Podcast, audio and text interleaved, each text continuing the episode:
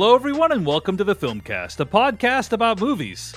I'm David Chen, and I just watched a three hour movie by one of our great auteur directors about white people committing atrocities against people of color. But enough about Oppenheimer. Joining me today is Devindra Hardawar. And this is why I don't trust your kindly grandpa. Those are vague and oblique references to the fact that today on the podcast, we're going to be reviewing Killers of the Flower Moon, the new Martin Scorsese movie that's out in theaters right now. You can find more episodes of this podcast at thefilmcast.com. Email us at slash filmcast at gmail.com and support us on patreon patreon.com slash film podcast where you can sign up for ad-free episodes and exclusive after darks now jeff Cannata is not here at the moment uh, he is not feeling well uh, he did join us for our review, which we recorded earlier, uh, but we are hoping that Jeff is able to rest up and recover. We wanted to give him the rest of the podcast episode off uh, because, yeah, uh, take care of yourself. If you're not feeling well, try to rest up um, and uh, hope Jeff feels better mm-hmm. very, very soon. Feel free to send him some well wishes, however you get in touch with him. All right, Devindra Hardawar. Today on the podcast, uh, we got a couple of quick announcements slash film news items, and then we got some what we've been watching, including what I assume is going to be a fairly detailed discussion of the new Netflix original series Bodies. Unexpectedly, we uh, mm-hmm. we went deep on Bodies. Yeah, we went deep on Bodies. Uh, and then we, of course, got our weekly plugs and then our featured review, Killers of the Flower Moon. So, anyway, uh, let's talk about a couple of announcements. First of all, for uh, for time immemorial, people have been asking, "Hey, uh, David Chen and Devindra Hardawar and Jeff Cannata love the film cast, want to support the mm-hmm. Filmcast and get the bonus features, the bonus audio, the ad free audio, the exclusive After Darks on Spotify."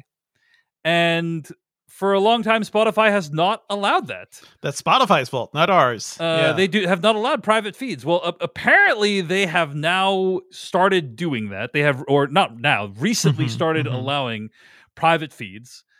Um, it requires you to link up your spotify account with your patreon account. Huh. and it requires us to enable that feature on our end. We have enabled that feature and it is rolling out uh, so uh, I, I, guess uh, you know my, my, understanding is it should be functional. It might take like a couple days for it all to work itself out.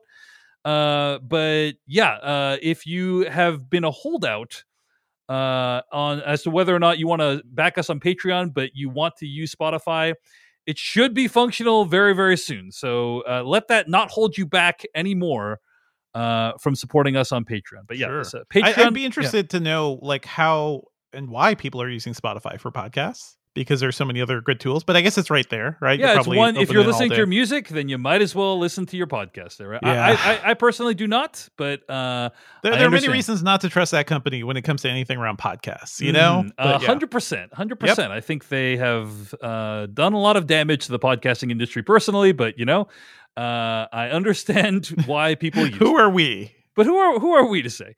Uh, Devindra, what mm-hmm. um uh, what podcast app do you use these days? I'm using uh, Pocket Casts.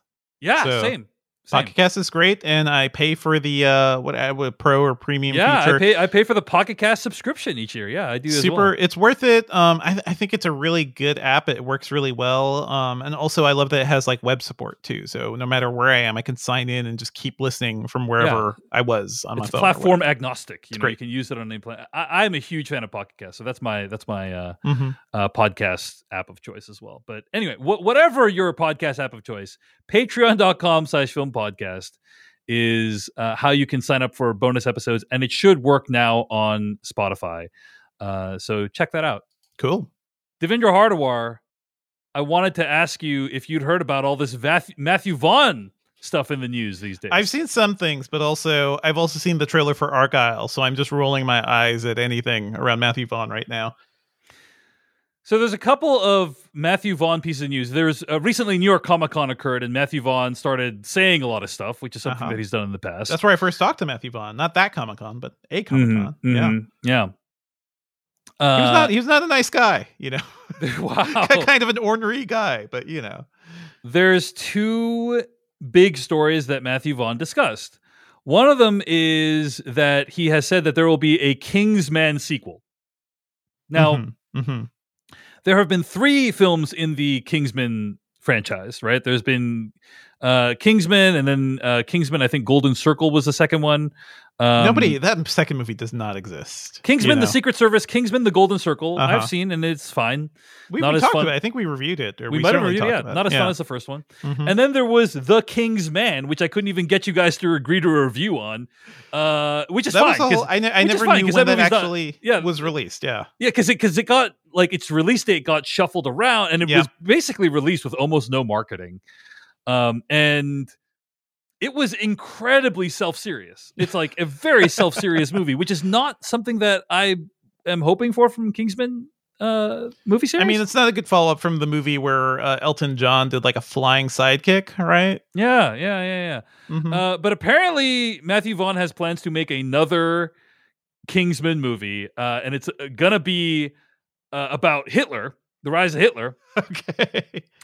Uh, and it's going to be It's right called The. Traitor King, We'll focus on the rise of Hitler and how he support he was supported by the English aristocracy, uh, drawing eerie parallels to current events. Uh, I'm reading here from Huh. a Collider article. Uh, I'm just going to put this out there. I don't think it's the right time for a story about the rise of Hitler right now. In- indeed, gonna- probably not That is a bold statement I'm making, but I don't think this is the time for. Not to mention that The King's Man, the last Mhm. movie, performed pretty disastrously at the box office. He's really uh, going on those king titles too. I feel like shouldn't it be the traitor king, period, man, frowny emoji. I think it should be the tr- the traitor period Uh-huh. king period sman. Uh, Sman. S M A N, uh, which Mm. is a new word that I just invented. Uh, but yeah, I think that this is a, a a movie in search of an audience. Like the the I, I feel like the Kingsman and that franchise has no juice these days. Mhm. Am I, what I do you think, Devindra? He I- he wanted to do like he didn't get the power. He couldn't do Bond, right? So he did his own kind of zany right, Bond. which is and- great. It's great. You should be- more Yeah. people should make their own. You know, uh, Christopher Nolan hasn't done Bond. He made Tenet, which Yeah, has some cool things about it, you know. So yeah, I think he's that, always. I feel like he's always making Bond. But Guy Ritchie made Man from Uncle, right? Which even he Yes. didn't realize was, was he didn't realize people like that movie. But I love that movie. yes, so former Matthew Vaughn collaborator Guy Ritchie. Um, but yeah, I think uh, Don't ask I, Matthew Vaughn questions about Guy Ritchie. Uh, pro tip. I am probably the only person who. I'm the only person I know who has seen all three Kingsman movies, Okay, and okay. I barely wanted the third one. And you're probably the only person on earth who's seen all three. So. That's what only I'm saying. person. Stop. That's what I'm saying. All Uh, three Kings. That's what I'm saying. That's what I'm saying. All right. So I don't think we need a new Kingsman movie. Okay. So here's the thing that might be more interesting to you. Uh-huh. Which is uh, that there apparently might be another kick ass movie. That I'm re- okay. Reading now from slashfilm.com, the filmmaker first began talking about a reboot in 2021, revealing that I'm going to need one very, very brave actor or actress to play the new kick ass because it will scare the shit out of them. Uh, and he says uh, that we've got a big reboot of Kick Ass in two years, big reboot. It's so effing nuts that I can't talk about it, but we've got that ready to go. All the rights revert back, revert back in two years, and we're going to reboot it where people will be like, "He is insane." End quote. Uh, Um, so then, speaking with Sci-Fi Wire, that was a couple years ago. Speaking with Sci-Fi Wire, here's what he had to say: Big update. We're going to start filming Kick-Ass the reboot, which is like nothing that's ever been done on film before, which is very exciting because I felt with Kick-Ass, I would like to make a Kick-Ass three with those characters, but I think we just need to use a a, a sorbet, shall we say, to cleanse everyone's palate, remind everyone that Kick-Ass is crazy and different. The movie will be talked about like everyone like what did they go and do? End quote. Uh, he also said it's the spirit of Kick-Ass, the first Kick-Ass, done in a modern way. okay. So this That I was am a modern set movie. So yeah, that was that was that was a very modern movie of its time, right? now it has uh, better iPhones. You know, that, that one had iPhones. Yeah, I don't even draw. I felt like when Kick-Ass came out in 2010, you and I were both big fans of it. we were big fans. Like were that was a not? big Comic Con movie. Like Yes. we did a lot of preview content around that at slashfilm.com. Like I remember we were excited, and that movie.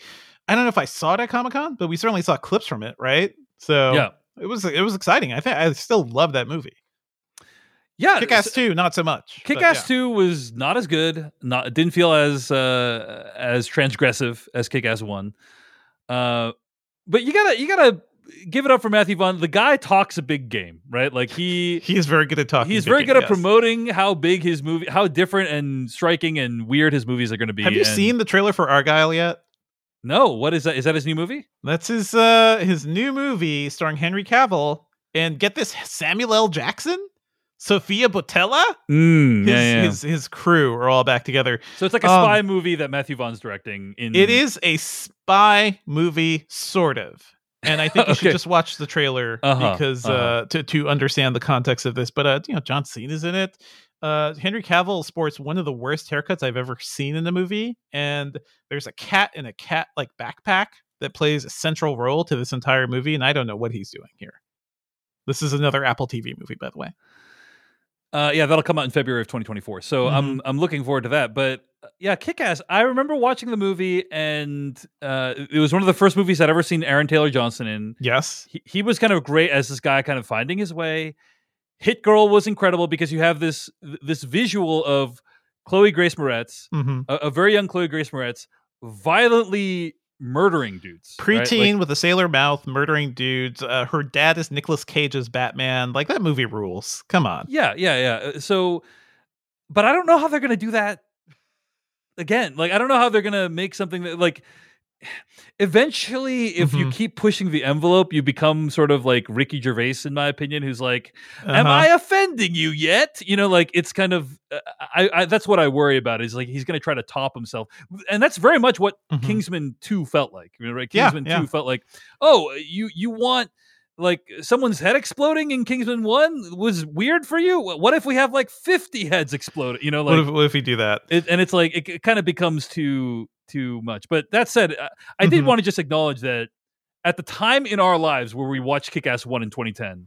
Uh, different time. that, Different that was a that was a fun that was a really fun movie for us to enjoy at that time. You know, we were we were Yeah. completely different people. Superhero movies were not uh completely like overcooked. Like, it- Right. it, came at the perfect time. Yeah, Um, yeah, i still yeah, really enjoy that movie but i also really enjoy like you know the stuff we did around that. That was like when one of the first things i was covering when i had moved to new york as well so it was a good time but i think since then we have learned like matthew vaughn when he gets um silly when he gets a little cartoonish uh, this cat i'm so worried about the cat in the argylle movie because uh it's just like the the elton john flying kick. Like a lot of weird cg shots that look like he is just making a comic like a cartoon almost you know not as a pejorative but as he's making like a thing for children while also being a hyperactive you know spy movie i feel like his balance of tones has lost has been for- lost Yeah. a little bit I think I will agree with you there. And you know, Matthew Vaughn is 52 years old now, and, you know, he, but he's still kind of making movies in Oh, a yeah. similar way. You know, uh, which I, I appreciate. I appreciate that he's trying to stay in touch with the youths.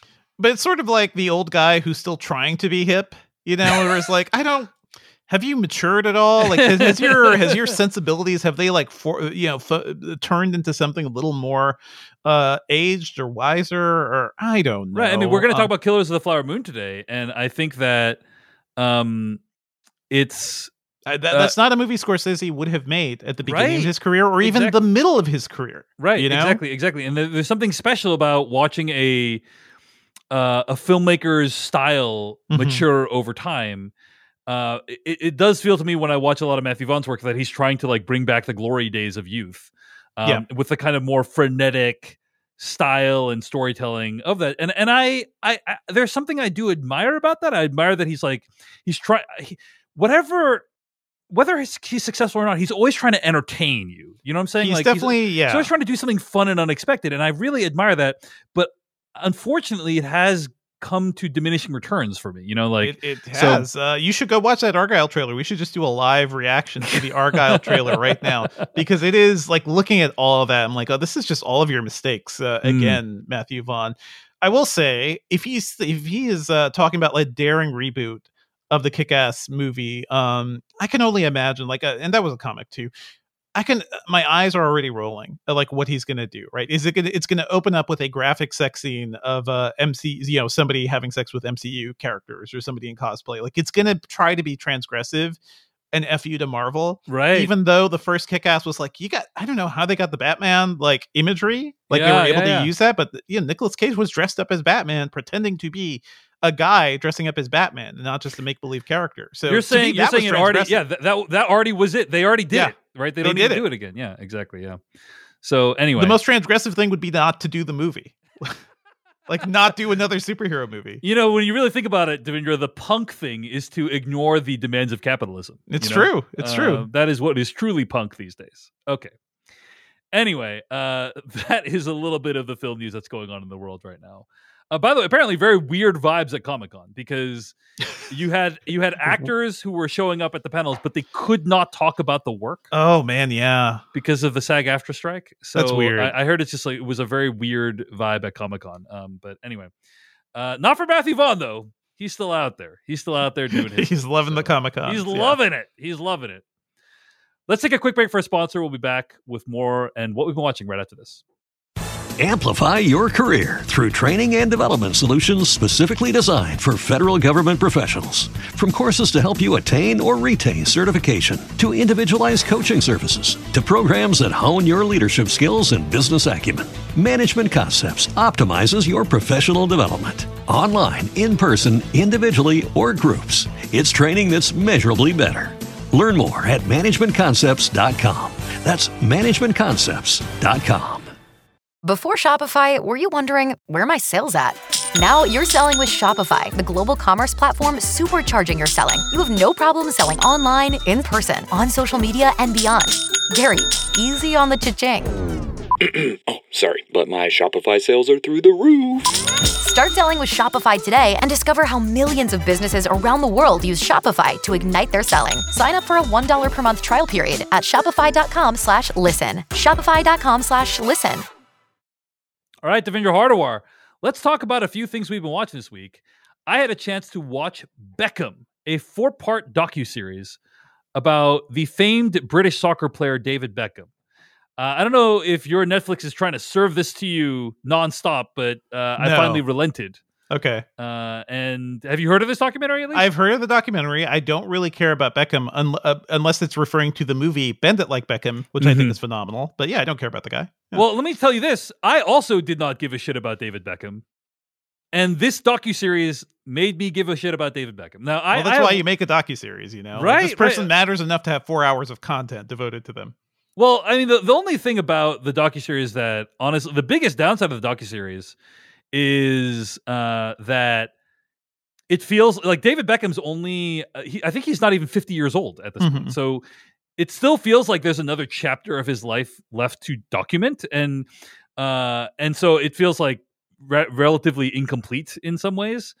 But otherwise, this is a great sports documentary, Devindra. This is a documentary that uh, gives you insight into who David Beckham is, in, and it shows you the beauty of how well he's able to play. It also makes him seem very, very likable. Like I've talked to a Hmm. lot of people watching this documentary, they're like, the guy is just really likable, you know, and, and that's what a lot of people have taken away from the doc, the Netflix documentary Beckham. Um, but uh, yeah, I, I, I've seen a lot of these documentaries, Devindra. You know, like I've I've Mhm. watched uh, I watched the Pamela Anderson documentary. I watched the Arnold Schwarzenegger documentary on Netflix. af- After a certain point, I have to ask, what what is compelling you to watch these documentaries? Do you, especially when you don't have an interest in the person it's about? well, first of all, many of these people that are now getting docuseries made of them Mm-hmm. uh, were big in the 90s, right? Yes, we're, we're big true, in the 80s true. and 90s. They were big when we were growing up. Mm-hmm. And so now we get to hear all that stuff we read and heard about about them from when we were children from their perspective. And I think that's yeah, kind of yeah. that's kind can be interesting, right? Um, but uh, also it's like it's a thing where like okay, I'm going to start watching this, and if I don't care by the end of the Uh-huh. first episode, I'm not going to watch the rest of them. Mhm. And this is one where I was like, okay, I got to watch all the way to the end. Uh, Fisher Stevens directed this documentary. Oh, that's cool. uh, yeah. aka the guy who plays Hugo in Succession, and he is a character in the documentary. Like he, AKA the you- Indian guy from Short Circuit. Yes. yeah, so see, he he has apologized for that, but yes, Yes. uh, I won't forget. yeah, that's fair. That's fair. I understand. Uh, it was a different time, Devindra, but you know, I and, hey, there's there's things I will not forgive either, so I understand. Uh huh. Uh, no, it's, but- it's more like I, I I've always liked him as an actor. It's just one of those things. Like if I ever have a chance to meet Fisher Stevens or uh, I don't know who's the who's the other one, Hank Azaria. I'm, I'm Yeah. gonna make a joke about it, man. Like, come on, come on, you've fa- made millions off It- of it- that imagery. It is a fact that when you say Fisher Stevens, that is the first thing Yes. my mind thinks about. That- Is that's who I grew up thinking Fisher Stevens was. I was like, oh, representation for me in Short Circuit.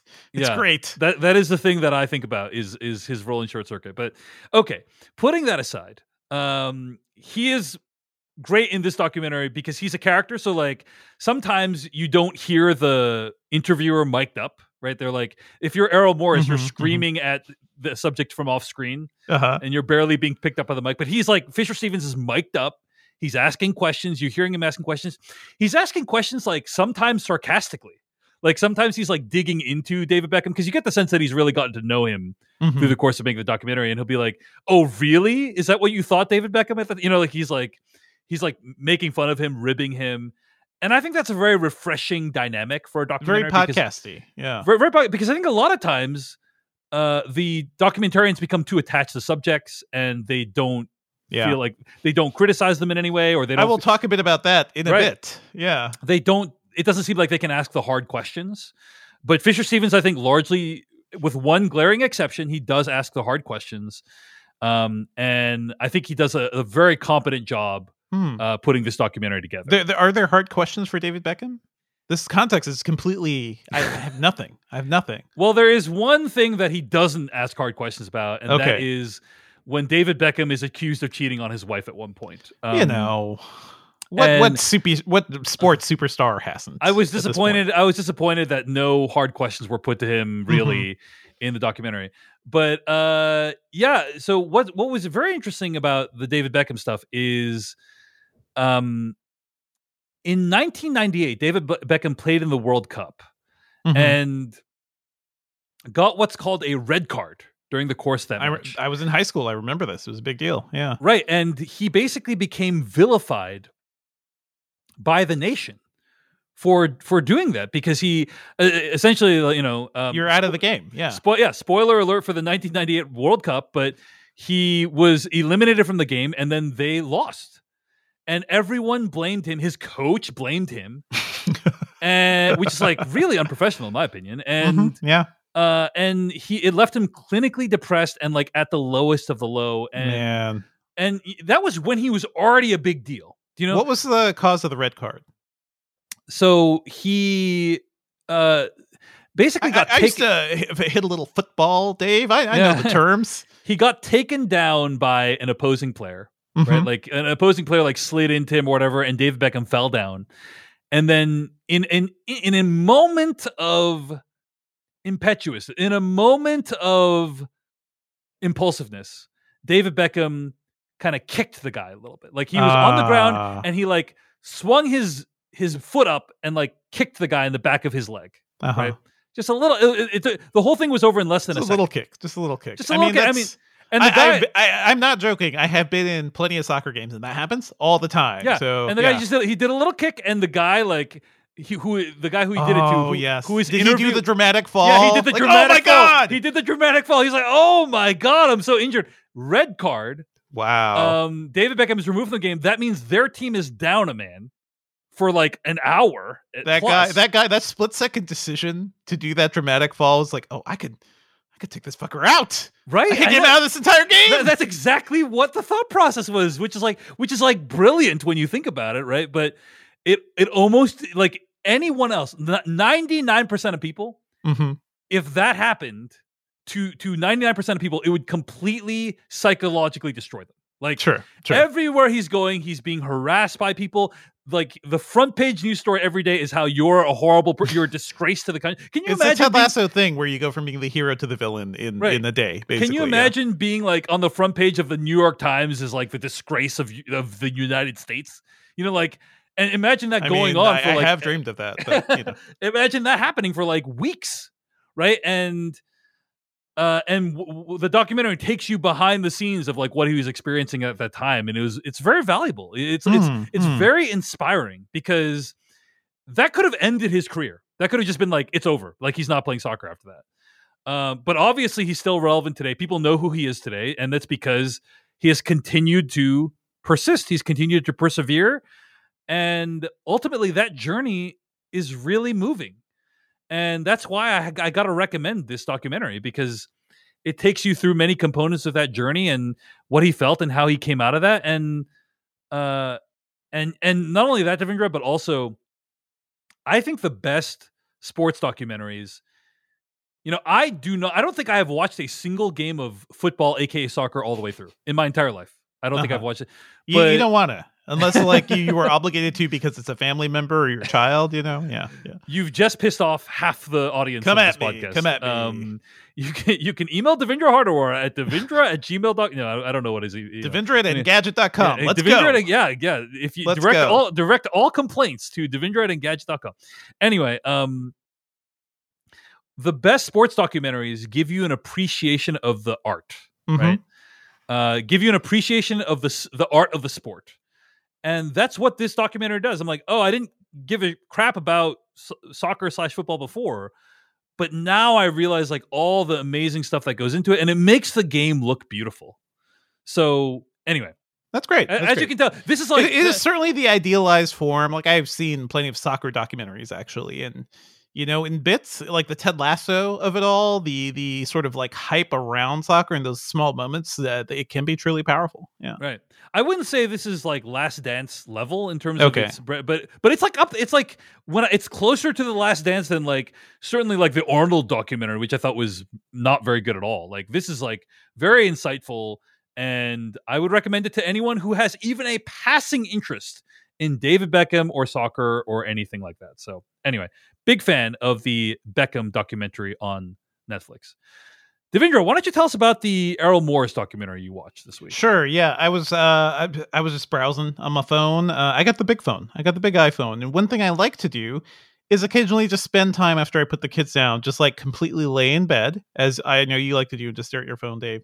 But I Mhm. like to just like see what's new and just to like sit and watch stuff. And I, I will watching tell stuff you. I will tell you. I have a new. Uh-huh. Uh, you know, I think we talked about this the after. I have a new new rule: no phone in the bedroom. Oh my I- god. I, I place my phone outside, and uh, and, and it's great. It's great because I'm sleeping better, and also before I used to wake up and like stay in bed for like 45 minutes looking at the phone, and now I Yes, need to like yes. Now I need to get up if I want to look at the phone. That's And good. so it, it, lets no phone in the bedroom. It lets me be more purposeful with my time. I'd strongly recommend it to anyone. I hope anyway. you've removed the contraption above your head that held the phone up for you to stare at. Absolutely not. Anyway, go ahead, Devindra. No, it's still there. Yep. No phone. Still there. um, So anyway, uh, um, uh, in my vegging mode, uh, I saw that the Pigeon Tunnel was on Apple TV Plus, and this is a documentary by Errol Morris about John le Carré, and uh, I, I think he, I think he's a really interesting author, you know. Um, and I, I just started watching it because I'm like, okay, well, Er- Errol Morris is going to do something interesting here. This is a fascinating documentary because it's um you know it's it's the actual you know it's the author it's David Cornwall uh talking about his life and would you would you be shocked if it really all comes down to his father and his relationship with his father and that, that's pretty much it like it, it is that relationship that has founded um that has served as a source of like him being an outsider in the world him being an ideal candidate to be uh, a special agent uh, for british intelligence and also him being somebody who can like take those stories and transform them into i think incredible spy novels. That always felt like an antidote to like ian fleming stuff right? They were more grounded more more realistic and i think just more more normalized in a way and this documentary tries to get at that it is direct conversations with uh with cornwall and i, I think it's fascinating but it does kind of do the thing or Cornwell, I think. cornwell, Cornwell, yeah. I think is the name. Yeah. um but it does the thing that you were talking about where i don't think it did ask those hard questions Mhm. especially because um you know there, there's a lot of stories about cornwell. And there was um one of his mistresses recently like wrote a book a couple years ago um about how like what the sex life was. And it's just like really fantastical like best sex of my life. This lady wrote an entire book about that and how he was cheating on his wife. And it was a known thing like he was a known womanizer and stuff. Um and Errol Morris is talking to him, like trying to trying to raise these questions, and he flat out refuses. Cornwell just doesn't Mm. Doesn't. Well, at least he's asking the wanna- questions. You know, He asked the question, but it, it kind of like took kind of took a while. Like it sounds also like his uh, producers and his partners were like, Errol, you gotta, you really gotta step it up here, buddy, like, in terms of what's happening. And I do think it's um it's also a fascinating documentary too because if you've seen the um the one about uh, Theranos. Um, I forget, who directed that one, but yeah, prolific documentarian as well. Alex Gibney's Theranos. Alex documentary. Gibney's Theranos documentary, which features features Errol the, Morris. the inventor out Yes. for blood in Silicon Valley. Errol Morris is featured because he Errol Morris made an advertisement for Theranos, Yes. which is now a disgraced company. a whole a whole campaign. But Errol Morris is basically um we he, we hear him talking, you know, to Theranos lady, uh just like being completely enamored with her, trying to tell her story, and it just seems like completely anathema to the Errol Morris that you know has won Oscars and that he's known for being a, a major truth teller as a documentarian. And this documentary almost feels like um, Errol Morris kind of reckoning with the fact that he was duped a little bit and so easily duped because it's about how spies can do that and how spies have a specific worldview and they're they can easily bring you in and they just see people almost as like um, things to manipulate or they always know how to like manipulate a, situa- situation to their interest. So I, I think if you're into John Le Carre's stuff, um, I think this is worth a watch. It's definitely fascinating. It makes me want to go back and rewatch Tinker Tailor, and also I've never seen the uh, the original British version of Tinker Tailor or the uh, the one people talk about, the BBC version. So Mhm. I need to go check that out at some point. But I, that that's a movie where I think about it a lot. Like the the most recent adaptation of Tinker Tailor's Soldier Spy, which I think was kind of like widely reviled, except for some sickos like me who found it to be a really fascinating portrait of spy life. So if you're into that stuff, if you're into John Le Carre's stuff in general, I think this is worth a watch. I just wish it was a little more incisive, and also it does the Morris stuff of um, you know dramatizing some bits. Um, you know, it explains uh, the Pigeon Tunnel is not a title I like, but uh, you know, Cornwell explains like what it is. It's like a formative memory of his from his childhood. Um, but I do think Errol Morris also, also needs to just chill out a bit with how he dramatizes some of these things. It's worth a watch, but it's a little it's a little overcooked. I mean, he invented he invented the or not invented, but he uh, Mhm. he was critical in popularizing the Yes. idea of the reenactment. it can And look so- like a movie. Yeah, and so Amazing. I I'm a big. I, I will say Errol Morris is like one probably one of my top three filmmakers of all time. I love his work. I've read his books. I find him very inspiring to me. The question for you, Devindra Hardawar, is if I have never read any books by Jean Le Carre, aka uh, David John Moore Cornwell, should I watch the Pigeon No, Tunnel? this is not made for you. No, Really? No, absolutely not. Um, Really? it's not. I mean, it's kind of fascinating, but it's not like the Beckham thing where you know, yeah, oh, the, he the was a major documentary. sport- Is like it like makes you care Yes. about that character. Like this documentary doesn't do a good job of making you understand why this guy's important. Or kind of not really why he's it assumes you understand Mm. who you know Carre is Mhm. and his work it's more about the man behind it and his motivations i think that's kind of interesting but it's more i think this one is more for the fans um i do want to point Yeah. out um i remember i had a at south by at some point i had an interview with alex gibney and i asked him like did he ever ask um errol morris about about the theranos stuff and um i love this quote because i i've repeated it on the show perhaps um let me see here. I, I wrote when the two ran into each other at an event, Morris refused to talk about Theranos and told Gibney, "You can't make me. For God, there is no off the record, and he can be a very unforgiving person." Morris said. I'll never forget that quote. Mhm. That's who for, Errol Morris for is. God, there is no off the record. Yes. Yeah, I love that. I love that. It's amazing. It's It's, very true. amazing. very yeah. true. All Sure, right. that that's one way to like justify uh, being completely duped by a charlatan.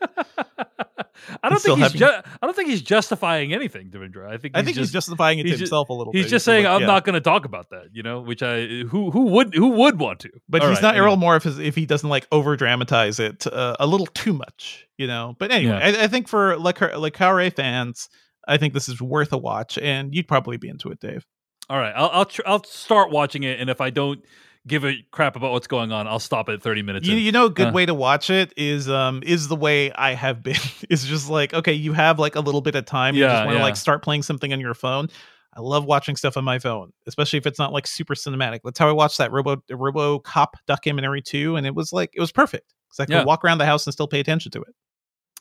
That's the Pigeon Tunnel. It's streaming right now on Apple TV Plus. And uh, in case I didn't mention it, the first thing I, I talked about was Beckham on Netflix. Mhm. All right, uh, I had a chance to watch Last Stop Larrimah, Murder Down Under, or Murder Down Under, as they might say in Australia. Um, This now I think is you're going to be arrested for that. This is a documentary about Larrimah, a, a town in Australia that has 11 residents. The town's name's actually Laramie, right? But no, I think it's Larrimah. it's Laramie. it's spelled Laramie.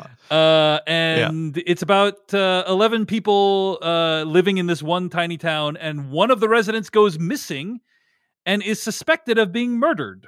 And it's about, uh, it- it's kind of a true crime documentary. Um, uh, you know, I, I'm going to say. Devindra Hardawar, there Yeah. are many true crime documentaries that Perhaps don't too many. that don't Yeah. feel like they have a great resolution, you know. Uh-huh, uh-huh. And I'm gonna put it, you know, like I'm gonna say things like Serial season one, um, is is an example of that. I'll say like, um, uh, you know, just many many documentaries are like, hey, we're asking a bunch of questions, and uh, it's interesting that we're asking a bunch of questions, but the, you know, the, so anyway. Uh, Uh-huh. th- this is very much of that kind, you know. That's like, hey, what if we ex- asked a bunch of questions, um, but not necessarily resolve anything?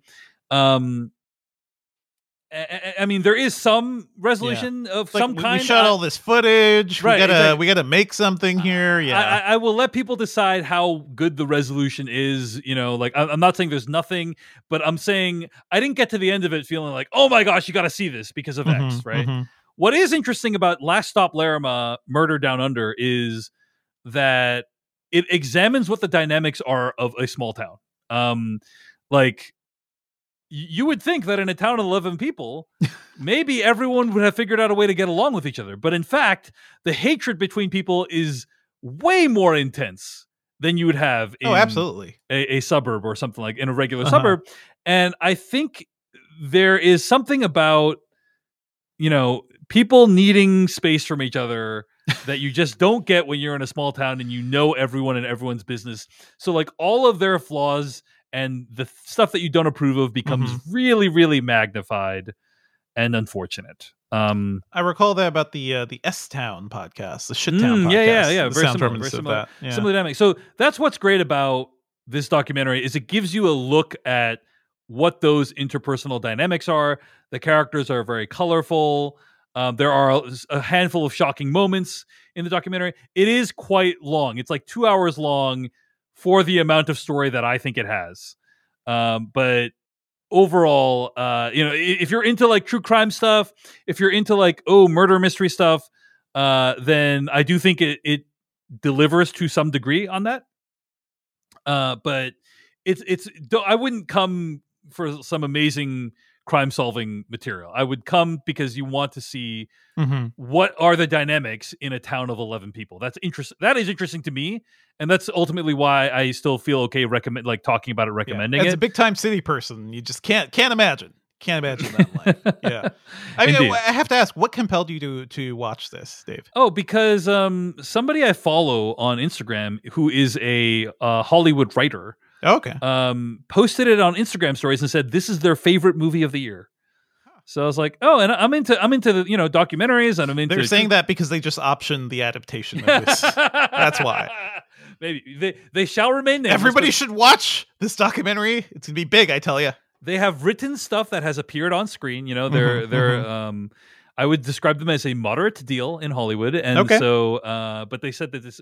I don't have permission to share, you know, Uh-huh. their Instagram stories. DMing publicly. with Tyler Perry. Okay. Yeah, gotcha. you got you got me, Devindra. Tyler Perry insta storied about this. Anyway, um, so they recommended it. Uh, but yeah, it's Last Stop Laramie, Murder Down Under. It is available on Max, the one to watch for HBO, Hmm. and that is another thing I've been watching this week. Um, Devindra, tell us about this Frasier reboot you watched this week. Sure. I mean, uh, hey, folks, there's new Frasier out there, and I feel uh, there are some people. There are Frasier people, right? Like they they understand the joys of that original sitcom. I love Frasier, and that is something my wife and I have spent a lot of time watching. Like we, Frasier would just be the show we have Yeah. on at night as we're going to bed and prepping to bed because it's so quiet, so chill. I love the characters. I think Kelsey Grammer was fantastic, and the supporting cast of that uh, that entire series was phenomenal. Like it's just a perfect sitcom. So how about you reboot Frasier and you don't have any of those other people on, but you do have Kelsey Grammer on. And uh, you know, you bring him back to Boston and apparently having learned no lessons from his time in Seattle. Um, and also he has a fractured relationship with his son, sort of like Frasier had a fractured relationship with his father at the beginning of that series. Let's just do all that again. Um, Frasier's back, everybody, Woo! in reboot form. It's very weird. It's a very weird show because, like, back in reboot form. that's what it is. It's what it is. It's uh, it's in strange. Pog? Have you ever seen Frasier in Pog form? in Pog form. Okay. I'm sure there are Frasier Pogs. there are absolutely Frasier Pogs. Uh, it's so weird watching this because I have not seen a traditional three camera sitcom shot in front of a live studio audience in a very long time. And this is exactly that, except it feels different than the original Frasier. Um, that show never looked cheap. You know, like there was always something Mm-hmm. that was a show about you know rich people being snobby and uh, hilarious to each other but it never looked cheap I, I believe that was even shot on film like it always had a good look about it a great texture to it this one looks like a modern sitcom and it's kind of gross i just don't like the way it looks um as a show it's perfectly fine but it is really weird how it's just not doing much with Frasier the character because uh, spoilers for Frasier the original series. It ends with him uh, moving to Chicago, I believe, to follow another uh, another love interest, and that was going to be like his whole story. And um, this series is basically like, well, that's not working out. Let's uh, let's go to let's go back to Boston. Let's start drinking beers again because uh, you know in he was very not much the uh, Cheers Frasier in the Frasier show. He was a very different person, a more like highfalutin person this is a weird reboot getting him back into Boston. I think it's perfectly fine, but I also don't think like unless you have a love for Frasier or traditional sitcoms, I don't know why anybody would watch this show. I kind of just like seeing Kelsey Grammer in Frasier mode. Um, he is perfectly fine. The show is like acceptably funny. Like there are things that make me laugh. There are things that make me wish David Hyde Pierce was were here or some of the other actors from the original show and they, they just can't do that. So it's also trying to recreate some of that energy. Um, Nicholas Right, but, but, but the original, let's be clear, Yes. the original Frasier sitcom was a classic, right? Like, it was a classic in It- itself. Was a was a remake. Was a, a Yeah, a spin-off spin-off. It was a Cheers. spin-off. right, right. But, but it, it was a classic. And I think what I've heard from you and other Mhm. folks, like our colleagues at Extra Hot Great, is that this is not a classic so far. This is this is another sitcom, and I think it's one of those things. I, I would have loved to see uh, Jane Levy's uh, Jane Leeves, who played Daphne, or even Peri Gilpin, who played Roz. Like some of those folks, even David Hyde Pierce. Instead, they have a character who's playing um the son of Niles, so who has like some of David Hyde Pierce's uh characteristics, Mannerisms, yeah. mannerisms.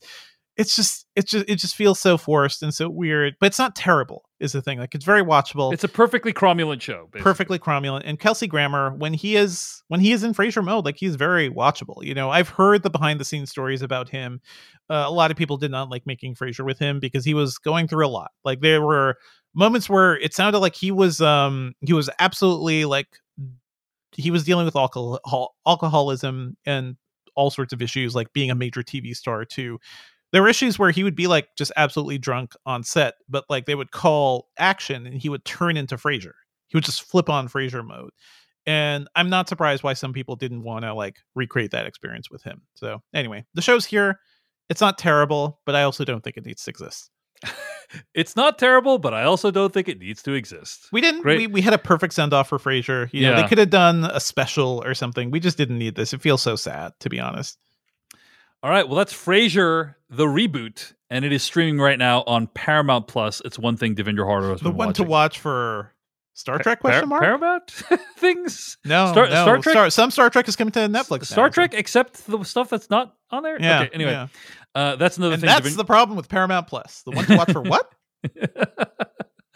uh, that is another thing Devindra Hardawar has been watching this week. Let's take another break for a sponsor. We'll be back with more right after this. Amplify your career through training and development solutions specifically designed for federal government professionals. From courses to help you attain or retain certification, to individualized coaching services, to programs that hone your leadership skills and business acumen, Management Concepts optimizes your professional development. Online, in person, individually, or groups, it's training that's measurably better. Learn more at managementconcepts.com. That's managementconcepts.com. All right, Devindra Hardawar, let's talk about the thing we've both been watching, and that The is show the- everyone's been watching over the weekend, right? That is the Netflix original miniseries Bodies, an eight part science fiction thriller.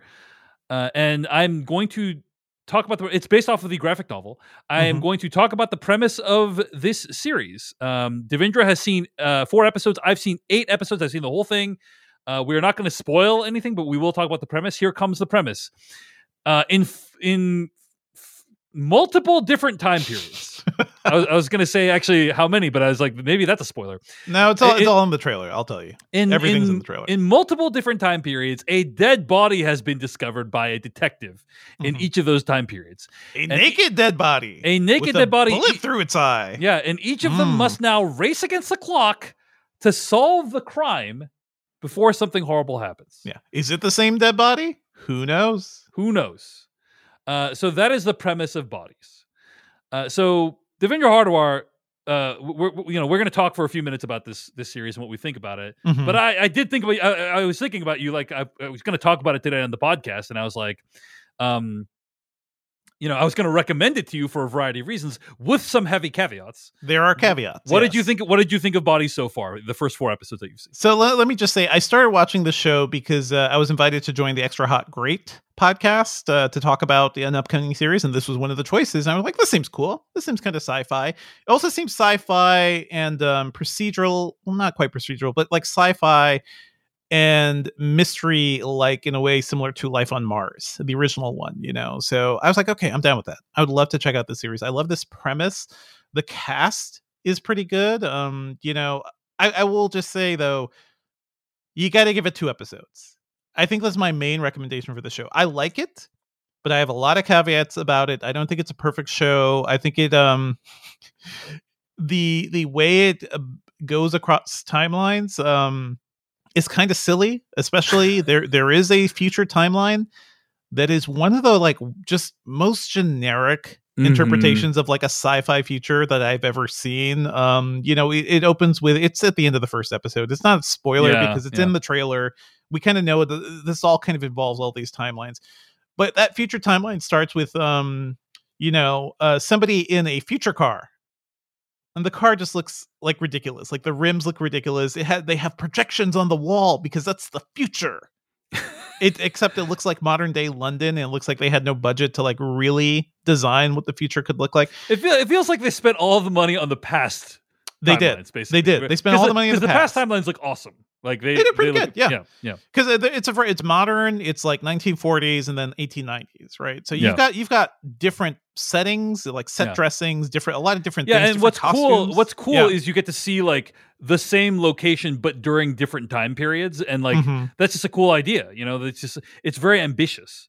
Um, it's do it, ambitious so. um it does some really fun split screen stuff sometimes too when like the same people are in the same location Yeah, which yeah, made yeah, me think of uh, it was giving me 24 vibes at times I'm Mm, like yeah, that's kind of cool i wish i had done more with that i think the central mystery the setup of the mystery is just super clunky like a lot of the stuff is super Mhm. clunky because Yes, all yes. the all the time periods are like oh, it's a detective, it's a cop stumbling upon this thing, and it seems almost fated in a way. And then these cops are also all like ostracized in some way from their particular timelines, and Yeah. that all seems a little forced.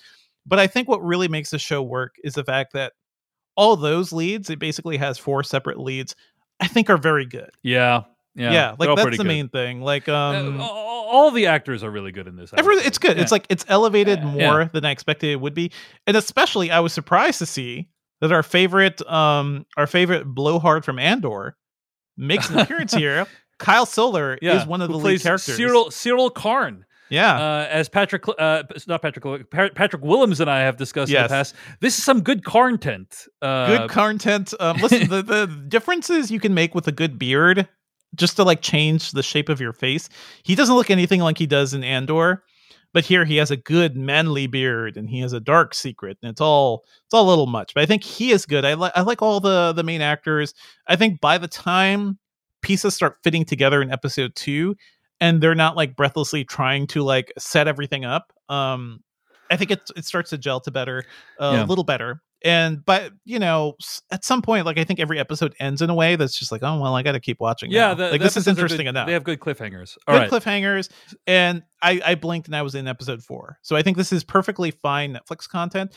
I just feel like it could have been elevated a little bit more but it it is good for what it is. Okay, here are some thoughts on bodies on Netflix. Okay, uh, here's what's great about bodies. As we've already Mhm. discussed, the cast is excellent. It's just a Shira Haas, Shira from, Haas uh, is in the, you know, Stephen Graham. Everyone's everyone's great in the cast. Okay, um, the production values for some of the timelines are very good.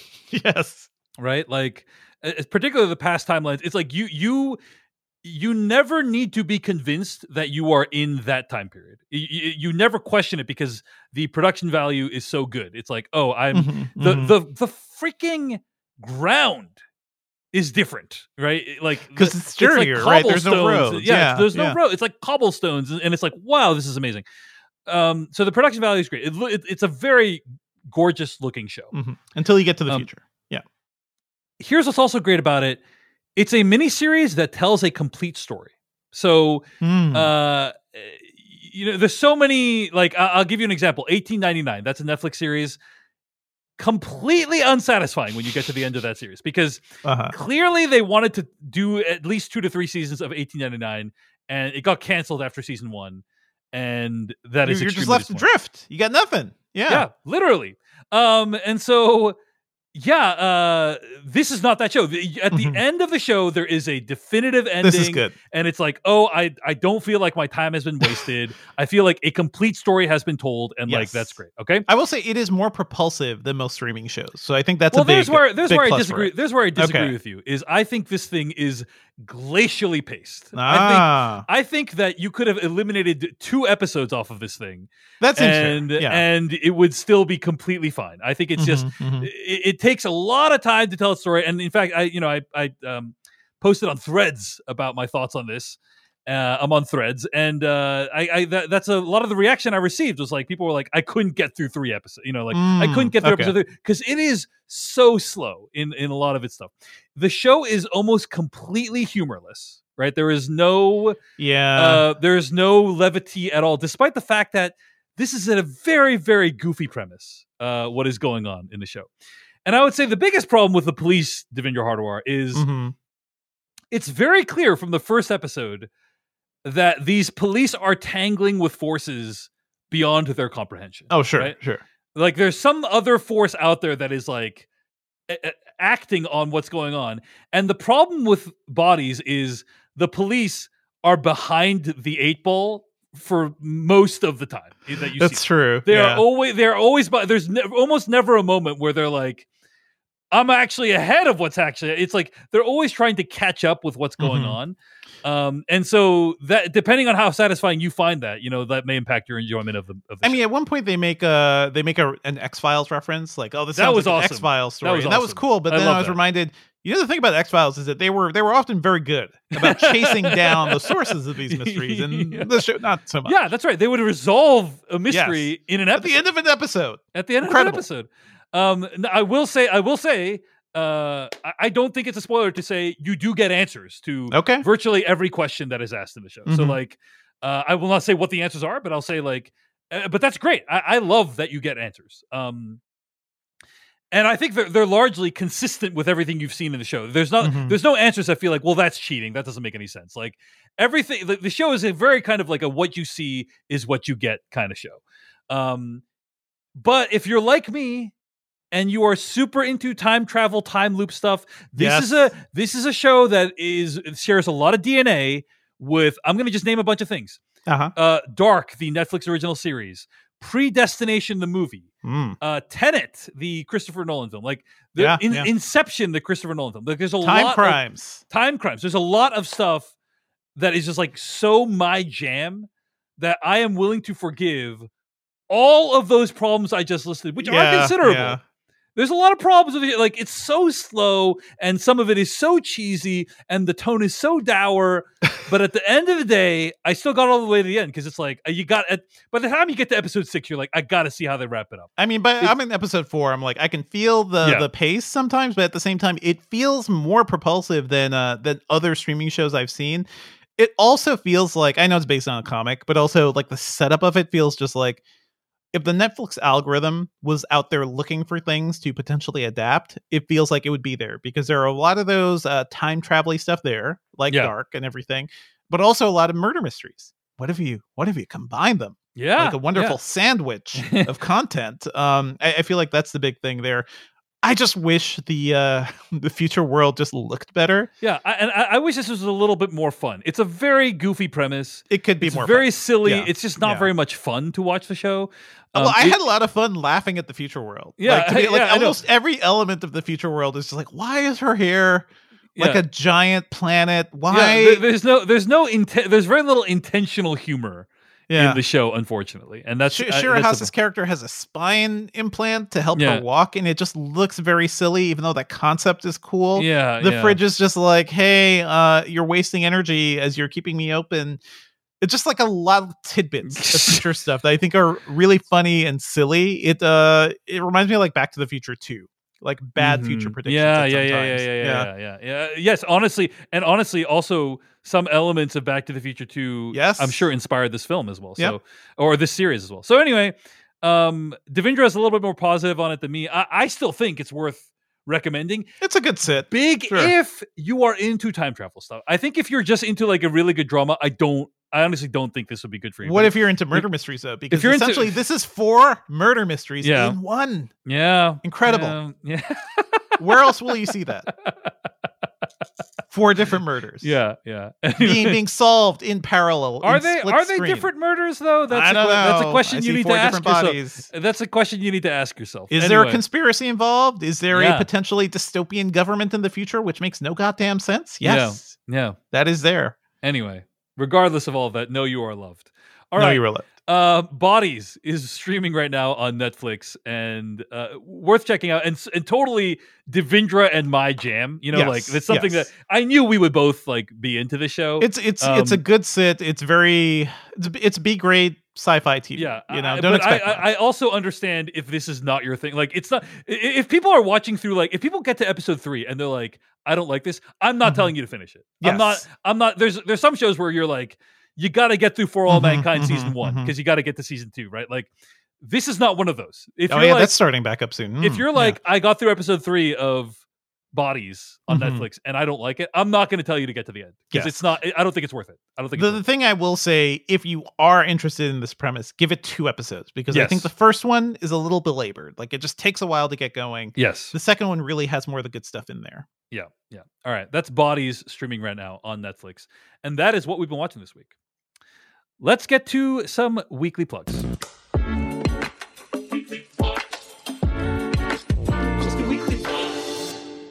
Weekly plugs are part of the show each week where we plug something else we've been making. Uh, listener, do you enjoy my comments on movies but hate my voice? Well, if so, I have a No solution comment. for you. Devindra's like half of that's true. Mm-hmm. Um, then, then uh, I would recommend you check out my free newsletter, Decoding Everything, uh, where I write about movies and other stuff going on in the world of uh, television, movies, tech, and the media every week over at decodingeverything.com. Uh, this week, you can check out my review of Killers of the Flower Moon, which I am about to relate to you in audio form. But if you're like, I hate that pesky David Chen voice, check it out at uh, check out the writing over at decodingeverything.com. It's it's basically uh, in some ways a written version of the stuff I cover here and on Decoding TV and elsewhere. Um, so check it out, decodingeverything.com. Your hardware your weekly plug.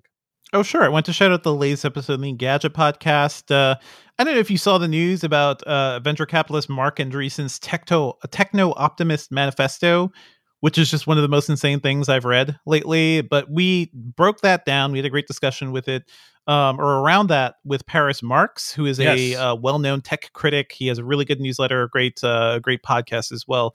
And he's just a good voice in this because he gives us more of the sort of like socio-political angles going on here but it was a great conversation. And if you want to know why I'm terrified of uh, what techno optimism is and what these VCs are really, the things they think and believe about the world are just kind of terrifying. Um, I think it's a good listen because these are these are the people in power, and it's scary the worldview they have at times. Also, real quick, uh, I had another. We did another episode last week too. I did a longer interview um, with Max Evry, the author of A Masterpiece in Disarray. So you can, if you want to hear about his uh, book about David Lynch's Dune, we had a great chat about that. Is that also in the Engadget podcast? It is. It's a Yeah. separate episode, but it's on the feed. All right. And of course, we always want to plug the podcast. If you want to support this podcast, patreon.com slash film podcast, where you can sign up for ad free episodes and exclusive after darks. We never want anyone to donate. If it in any way causes you financial hardship, you can always support us for free. Share our videos on Instagram, instagram.com slash the filmcast pod. Uh, like and share our episodes as well as our YouTube videos. Um, and also leave a star rating for us or a review for us at Apple Podcasts. We really would appreciate that. Thanks to everyone who makes this podcast possible. You're great. Let's get to our review of Killers of the Flower Moon. You know, you got you got nice color skin. What color would you say that is? My color. The Osage. They have the worst land possible. But they outsmarted everybody. The land had oil on it. Black gold. Money flows freely here now. I do love that money, sir.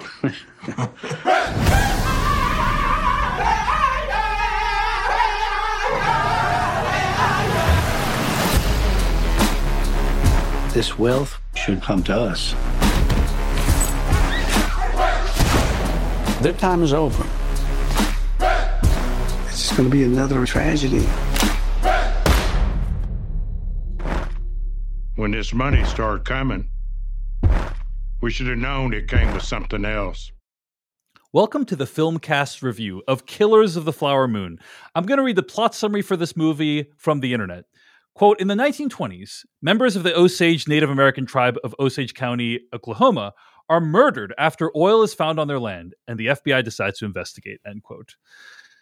So, folks, Martin Scorsese, in my opinion, one of the greatest filmmakers to ever make movies. Just your One of the- opinion, nobody else's. just my Yeah, he's opinion. really gone out, Yeah. out on a limb on this one. I'm really, I know it's really like uh, putting myself Hot out there. I'm endangering my own Yeah. professional, you know, uh, stature by by saying that. But yes, uh, one of the greatest to ever do it. One of the greatest living filmmakers, uh, and uh, somebody who has made work that is incredibly diverse, very accessible. Uh, so I was incredibly excited. This was my, one of my most anticipated films of the year, and I'm so curious what you all think about it. Devindra Hardawar, let's start with you as usual. What did you think of Killers of the Flower Moon? You know, guys, I think this movie is a masterpiece. I think it will go down in history as one of the greatest American films ever made, and probably one of Scorsese's. So yeah, I liked it. You know, like I, I, I liked it quite a bit. I, I think this movie, it is phenomenal in its breadth and its scope and how it, uh, basically how it's charting um, a story that feels very familiar to America. Right, this is a very American story of um, people of color achieving some sort of wealth, some sort of success, and um, it being taken away because of the sheer power of racism and you know uh white folks not wanting that power to accrue. So i think in that respect i think it's a really powerful story but also you know reading about how much uh, scorsese talked to the osage nation and kind of reworked what this movie was going to be because initially it was going to be um kind of more of the white savior movie you know it was initially dicaprio as the fbi guy Right. Um, I, I yeah. believe the book is told from the Yes. perspective of the law enforcement. it's the right? title So, it's the it's right. like uh, is it i i, I think fbi is in the title right uh, uh, like the I- founding of the FBI. It, it might be, yeah, it might be in the subtitle, but yes, Yeah, the, yeah. The, the book by David Grann has the same title, but it was Mhm. originally certainly told from a different perspective. Yep. Um, and Scorsese decided to change it uh, to be both from the perspective of the titular killers and also their victims. That's kind of what the movie uh, takes the perspective of. Go And ahead. I think that's it is so since this movie begins with the Osage point of view, it ends with the Osage point of view. I think the greatest actor in this film is Lily Gladstone. And what just what a phenomenal talent because she spends much of the movie not really saying much, but she says so much with her eyes and with a smirk and I just couldn't take my eyes off of her, just in terms of her performance and also her calculations in terms of what she's dealing with. Because the story is basically about her falling in love with a guy she knows is kind of a scoundrel, right? And that's part of the appeal. But also, how much does she know? How much of a scoundrel is he? That's really the whole thing here. I think the point of view of this movie is is just um it's astounding to me. Um certainly I would have loved to see more from her character. I would have loved to see more from Molly, but I think just knowing like what this movie transformed from being like something that could have been a much more traditional hey i'm here to save you all um, let's get to the bottom of this murder and the fbi saves the day. It's not that. The you know we'll talk about a lot of this stuff in spoilers but the fbi kind of appears kind of late and that's not the point of this at all. This is really a story about betrayal and the greed at the heart of uh you know one man and what what pushes somebody like um like Ernest Burkhart to both say he loves his wife but also betray her and everyone around her at the same time. I think this movie is phenomenal. It is just like I I was enraptured for so long. We were all having the bathroom debate about how many times people would need to go to the bathroom. I went once mainly because I couldn't I couldn't leave. Like I couldn't find a good moment to just be like, okay, this is winding down. This movie is three and a half hours basically of um of something that just kept me completely enraptured. I think DiCaprio is fantastic here, and we'll talk about specifically why. But I think De Niro's the real like kind of like chilling in terms of like how how scary he is because this is not De Niro in Cape Fear mode, right? This is not De Niro in Goodfellas. This is Santa Claus, except you can't trust Santa. You can't trust the Santa Claus or like a can, kindly grandpa or something. Um, yeah, I love this movie. I cannot. I hope I get to see it again in theaters because it absolutely floored me. Let's talk about the bathroom situation just momentarily. Like uh, for, the for important a mo- things. For a moment, I'm, I'm Yeah. so I also went once, and I had the same feeling as Devindra, which was I kept waiting for things Yeah. to slow down for me to be able to go, and then it, it became clear that like I would not be able to leave without missing something. Right, Like, that's kind of what uh, Yeah. revealed itself to me. That And should I've- be, I've that should be the definition of a movie, though. Mhm, Yeah. mhm. I don't Well, know. If, I'm also saying, uh, bring back the intermission. If Yes, you're having absolutely. a three and a half hour long, just give me give me a break. Like give everybody a break. I think we'd all appreciate that. Yeah. Well, Jeff, you're saying you're saying what an ideal circumstance would be, but I think there's many movies we've seen this year where there's many points I could have easily left and felt like I didn't. Miss I have left much. many times Yes. from some some movies. But this is one of those. But this is one of those movies where it felt like something kept happening, Mhm. uh, and I really appreciated that. Jeff, did you have to go to the bathroom during the movie, or I did not. bathroom right. report. nice bathroom report? Okay, Uh, I love. Yeah. I love the uh, subtitle. Stuff kept happening. Dave Chen. yes, absolutely. That's that's my review. That drumbeat Uh, kept going. Yeah. Jeff Cannata, what are your thoughts on Killers of the Flower Moon? Well, first I have to apologize because uh, I'm a little under the weather, folks. So forgive me if my uh, my, my you know I'm, I'm Yes. a little off my game today. But we, we are gr- we are very grateful that Jeff has uh, chosen to be here at all. Uh, like he's wow, clearly, you don't need you to know, say that. I, yeah. It's my my job. I'm, I'm here, baby, Yeah. but uh, I'm, I'm a little uh, little low gear, unfortunately. Uh, but uh, I do have a limerick. Oh, nice. Hit us with Uh, it. yeah. Are, are your best? Are your thoughts best summed up via this limerick? Uh, shockingly, yes, they are. Whoa! In the form of this limerick. Okay. What? Get out of here! Here we go. when the content and rhythm are right, when it's artful and full of insight, when you love what it's doing, there's one way it's ruined. And that's when it outstays its welcome and just keeps on going well past the point it should have stopped. And you're like, oh my God, was there no one around to edit this? There's so much extraneous stuff here that if you left it out, it would actually make for a better experience and more people would actually enjoy it. But no, here we are. It just keeps going and going well past the point that anyone would think it should end. And now I'm even questioning if I liked it at all because it has become an endurance event to even reach the conclusion. And so I'm conflicted because I think asking an audience to stay engaged for so long is self indulgent and misses the mark. And wasn't this supposed to rhyme by now? But also, I like how this movie bring, brings this historical atrocity to light.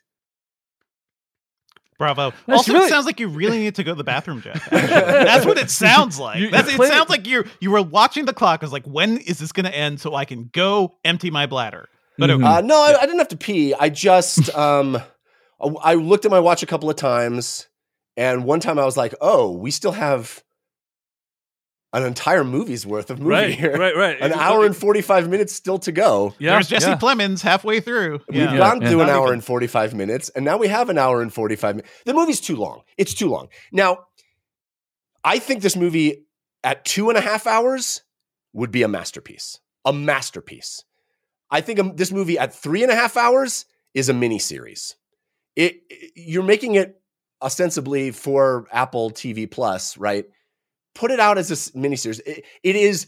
There are these chunks. You know, you have the sort of first chunk of like the the romance, and you you can you can break it up into episodes. Just do that, or put out the two and a half hour version and then put out the longer version for people that want to at home. It, it, it, I think it is.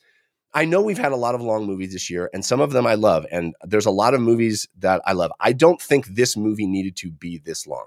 It feels like no one was around to tell him to cut it down. And in spoilers, I have specific things that like I don't understand why this couldn't this entire chunk couldn't have just been excised from the movie. There's things that like get set up and then paid off and then we return to them and yes, I get it. Maybe that's exactly how it played out in real life because real life is messy and real life doesn't have, you know, clear act structures and stuff like that, but it's a movie and so you can you know, condense things for the sake of the audience. And here's the reason I feel so passionately about this because I think more people should see this movie. I think everybody should see this movie. I think a lot movie- of people saw this movie, Jeff. Just just FY. The box office has been pretty good. I can tell So you it's that doing, the it's doing people pretty well. It beat Taylor Swift internationally. That's insane. Okay. That's insane. I think that's great. I and, and maybe the audience has more of a done appetite for longer movies than Yeah. I give them credit for. Obviously, Oppenheimer did great. It's super long. We've seen lots of super long movies do well. I think the people that most need to see this will not have the pa- the patience for it, and I- think this movie speaks to America now. It speaks to America's history. It speak it. It is a very powerful treatise on some of the ills plaguing our nation historically and currently. And I want everybody to see that. I want people to see this movie. And I think if you put it out at two hours or two and a half hours, it's like it's a gut punch. At three and a half hours, it's an endurance event. And I and I, it bums me out because there's so much amazing stuff in the movie. Uh, as you said, uh, Lily Gladstone is a revelation. She's amazing. I think young actors should watch her performance in this Mhm. movie and see what stillness can do. Stillness, that is the soul of film acting, being still, being letting the camera do the work. She is uh, incredible at that. There's a famous there's a famous interview with um Sir Ben Kingsley when he's like he said every take if I get to do another take in a movie, my goal is to do less, do less, do less, do less. And you watch Lily Gladstone just be still, be present, be attentive, and you, the audience, are just absolutely drawn into that. And sh- she's amazing. And there's so much stuff that's amazing. I think this movie structurally is baffling in a lot of ways. It, it- I don't understand why Scorsese insists on doing all his movies from the point of view of the people we are not supposed to sympathize with. Like it doesn't it doesn't make any sense to me. Like do this from Lily Gladstone's perspective or her people's perspective. I don't understand why our main character is Leonardo DiCaprio and Al and uh, Al Pacino, Robert Mhm. De Niro. Um, you know, like there's a lot of things that I think this movie doesn't quite get right. And I will tell you, I was like actively kind of perturbed by the very end of this movie, and we'll talk about it Mm, Yeah. in in spoilers.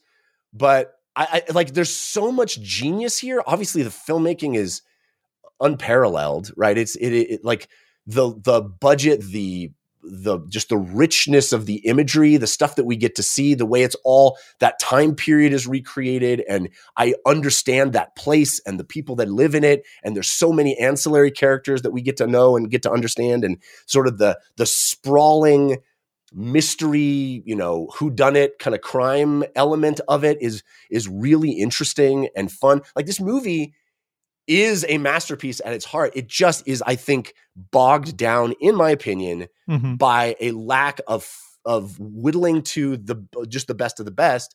It's it's it's just in I think indicative of where we are with this art auteur filmmaking in the age of the you know tech company funding it where they're just like hey let's just throw a bunch of money at the auteur and no oversight and it's like okay i love scorsese and clearly he's a master and this is masterful filmmaking but also somebody needed to say dude you can't make it three and a half hours in my opinion I, I got one word for you, Jeff. Disagree. yeah i know i figured both of you would Yeah.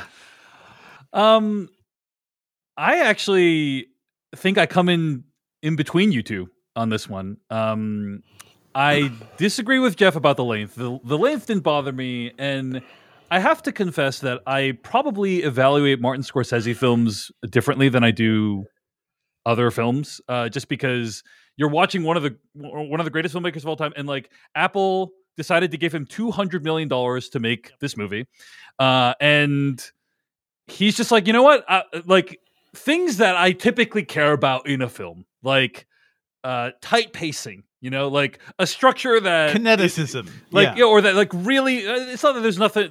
You know, you're, you're right. There, this, there's- this is not like good. This is not the opening not of Goodfellas. Goodfellas. Yeah, this is not not, any part right. of Goodfellas. Yes. Right, right, right. Exactly. um, but like th- those kinds of things that I typically value in a film, I'm just like I kind of relax when it comes to Martin Scorsese. He has said that Mhm. he is inspired by the films of Ari Aster when it comes Who comes he to has their like helped. He's Yeah. produced Ari Aster's movies too, so Yeah. makes sense. Yeah. it- but he is inspired by the way that they are paced, and he's Mhm. just like, I like to have a leisurely, deliberate pace. Love it. I'm fine. I'm fine with it. Like it's a different mode than what we typically see, so like I didn't mind. We sat through Um, Beau is Afraid. Okay. Exactly. So, it's yeah. very Beau is afraid. I felt like that movie was three hours. I did not feel this movie was three and a half. and it's very hours. Beau is afraid, except add an hour and ten minutes onto the Except, runtime of uh, that movie. more interesting. but, yeah. Uh, where I agree with Jeff is that I thought this movie was going to be um, from the the perspective of both the titular killers of the Flower Moon and also the Osage. And I don't believe it fully accomplishes that. Like I thought it was going to be a two hander with Leonardo DiCaprio and Lily Mhm. Gladstone. Mhm. As Jeff indicated, Leonardo DiCaprio is the protagonist of the film. He is the person that gets the most complete arc. He is the person who we are meant to experience most of the film through. That does not mean we don't get any of Lily Gladstone's perspective. We do. There's She many gets an arc. There there's many arc. Yeah. subjective uh shots uh, like where we're seeing the world through her character's eyes and She seeing, like, how- narrates a big yeah, portion she of narrates seeing how white Yeah. people view that character and like how uh you know upsetting and challenging that must be. And she so it's a- narrates a, lot of the early stuff about the Osage too. Like, hey, all these killings started, and there's imagery from those where she's just lifting off, listing off names of these murders of like, oh, uh, listed as a suicide, right, Yeah, yeah. or something like all those things. Yeah, that's her. I, I, I Yeah. am not saying I. So as I just said, I'm Mhm. not saying that we don't get any of her perspective, but at the end of the day, and we can go into this more in spoilers. Um, we did not get enough of that perspective for me to feel like this was a fully satisfying story. Uh, now I still largely agree that this is a great film. Uh, as Devindra said, like so many amazing elements about it, and as you both have said, it says so much about racism and white supremacy and uh, you know the events of this movie happened about 100 years ago right? So it's not like 500 years ago. It's like uh, there are some people alive that still remember these events or that like have relatives that remember these events. Yeah. uh, and we should re- like it- it is important to be reminded of how easily people can be dehumanized um, and how the form in which that dehumanization comes in is often very insidious it's not like uh, it's not necessarily wearing a Klan robe it's sometimes it's wearing a business suit and it has a smile and it's donating money to the causes that you Well, sometimes you it's know? doing both. You right. know, sometimes doing both. Exactly. That's and the story of America. But the, the Tulsa massacres are mentioned here because they also happen. yeah it's alongside and it's a very sim- it's a very similar dynamic as to what you were articulating devindra about um you know when uh people of color get too much power sometimes there is a backlash. And uh and i i, I like that it kind of sets those you know the osage murders and also uh the tulsa massacre they're like parallel events in, in many ways um, so I- I think it's an important film. I think it's worth watching. And anytime Martin Scorsese makes a movie, I'm going to check it out and I'm going to want to talk about it and think about it and write about it. Um, but I am disappointed by largely the perspective that the movie takes, Mhm. um, and I- I think is a real missed opportunity. So it's so it's an odd know. thing to to see it sort of stack up over his career you know with th- these movies where he, he chooses the perspective we're, we're inside the pov of the the heinous actor right the but we like them that's in the the other movie. In the other movies, and this is where I'll say. you say don't like very him in this movie He's, he's- a fucking he's a sleaze. He's a Yeah, of course, slime. so's, there is so's no, the Wolf of Wall Street. but Yeah. we we want to be So- him. Like the Wolf Let- of Wall Street let- yeah, was let's, aspirated. uh, Let's let's let's talk. Uh, we- we have more Yeah. to say about this. Let's talk But about I do I do want to like responding directly to what you're saying. I don't think this is the same as other Scorsese movies because yes, I would have liked I would have let the movie to center Lily Gladstone completely and be entirely from her perspective. I do give him credit for reworking this movie completely from what the book was going to be, but specifically, DiCaprio is a shithead in this movie. Like he is lazy, he was cowardly. The thing he has going for him is that he looks like Leonardo DiCaprio, right? And even then, he has crooked teeth. He is not. He is showing age in this movie, which is something I didn't even really couldn't really notice in The Wolf of Wall Street. Like I think it is a very different way of highlighting, um, you know, the bad guys or uh, like the I- uh, yeah. I, I, I, think it's concede, fundamentally different I will concede that he is less aspirational in this film than any than of the other like other films. the but other Jeff, ones, I, yeah. I can also agree with you that he still has a bunch of charisma in this movie as well. So, like, can we? Yeah. I think we accept we can accept that we might have different perspectives on that. But Yeah. anyway, let's get to spoilers. There's a lot more to discuss. So, spoilers for Killers of the Flower Moon starting right now. I thought up an ending for my book. It makes no damn sense. Compels me, though. I didn't come here to tell you how this is going to end. When I buy a new book, I always read the last page first. That way, in case I die before I finish, I know how it ends. You can't handle the truth. Inconceivable! I came here to tell you how it's going to begin. Th- so there was a viral clip going around uh, of uh, I, I want to say Christopher Cote, I believe is how his name is pronounced, but I'm not sure about that. Uh, he was one of the consultants on Killers of the Flower Moon. He appeared at the premiere of Killers of the Flower Moon and uh, reacted to uh, the movie. Uh, and he said, quote, uh, as an Osage, I really wanted this to be from the perspective of Molly and what her family experienced, but I think it would take an Osage to do that. Martin Scorsese, not being Osage, I think he did a great job representing our people, but this history is being told almost from the perspective of Ernest Burkhart, and they kind of give him this conscience and kind of depict that there's love. Mhm. Um, uh, but when somebody conspires to murder your entire family, that's not love. That's not love. That's just beyond abuse. End quote. Um, and uh, uh, so a, a lot of the reaction from um, people familiar with Osage culture has been like, this is a um, a sort of meticulously sort of accurate representation of uh, Osage people and their cultures.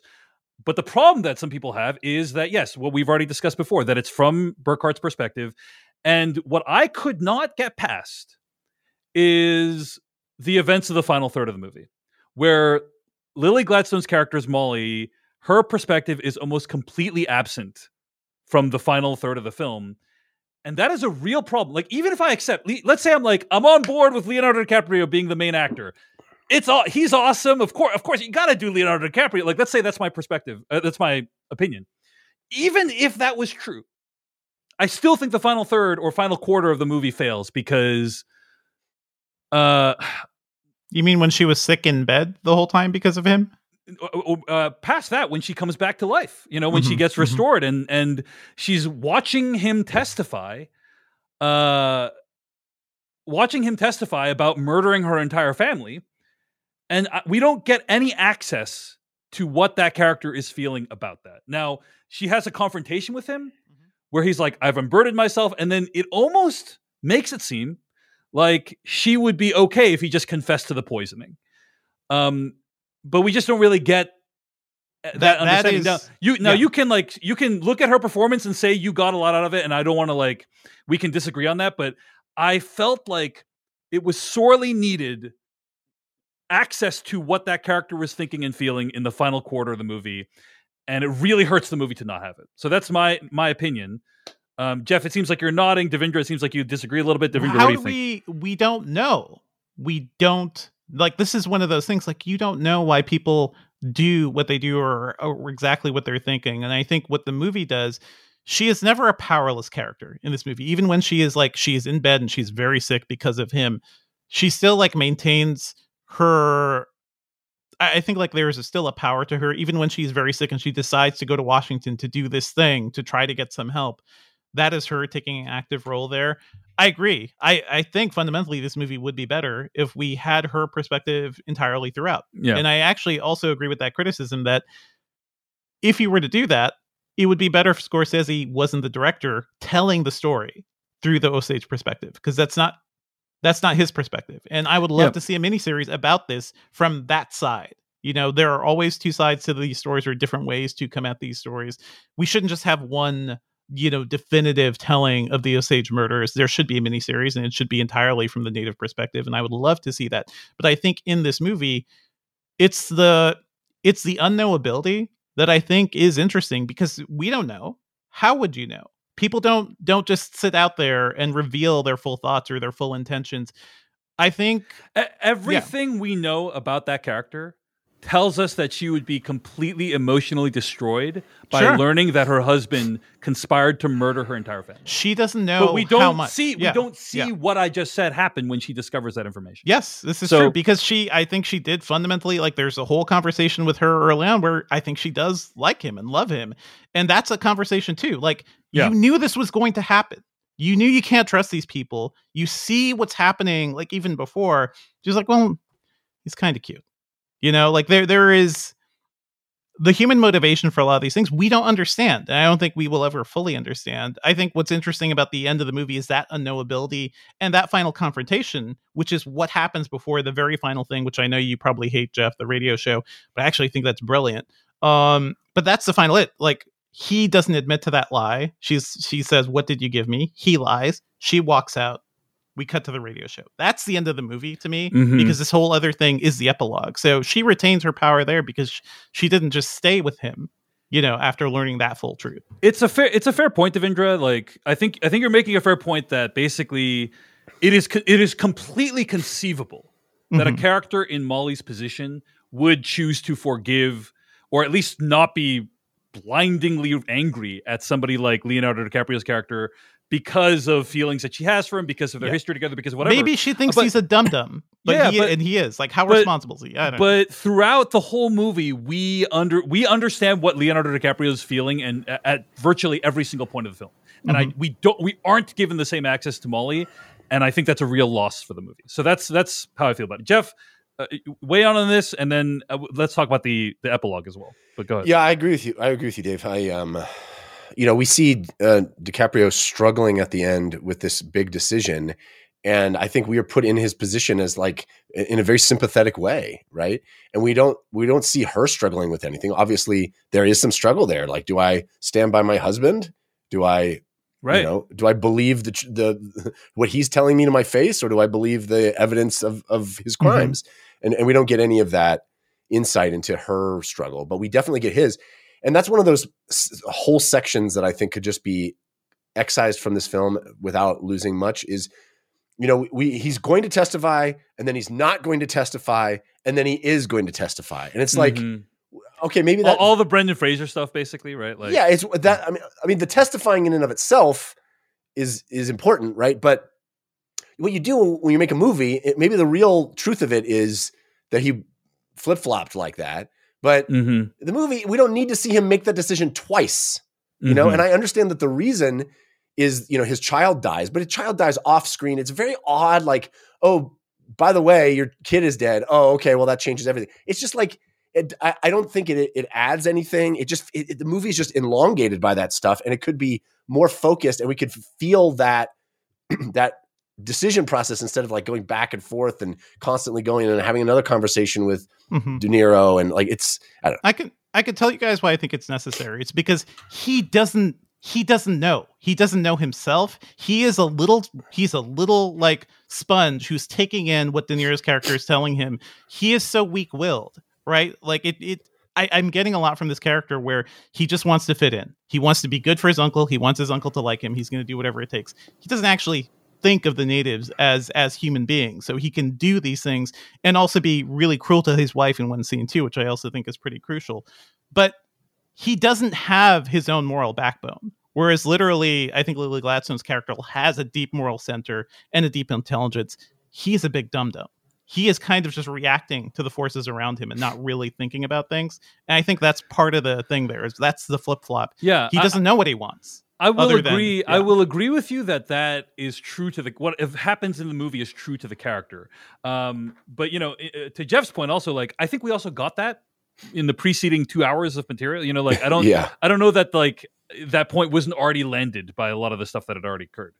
Um, that said, uh, let's talk a, little bit about the epilogue. Now, uh, Devindra, you described it very well. There's this tense confrontation between uh, Molly and Ernest, and then it basically cuts to Cuts. Yeah. decades later when a radio play of the same thing is occurring. We don't know what's. Um, I, I love that because we don't know what's happening. It's like, Yeah. where am I? What's going on? We we've Yeah. been so thoroughly engrossed in this story for hours, and then all and we're thinking like, oh, there's going to be some big, you know, potential climax or confrontation.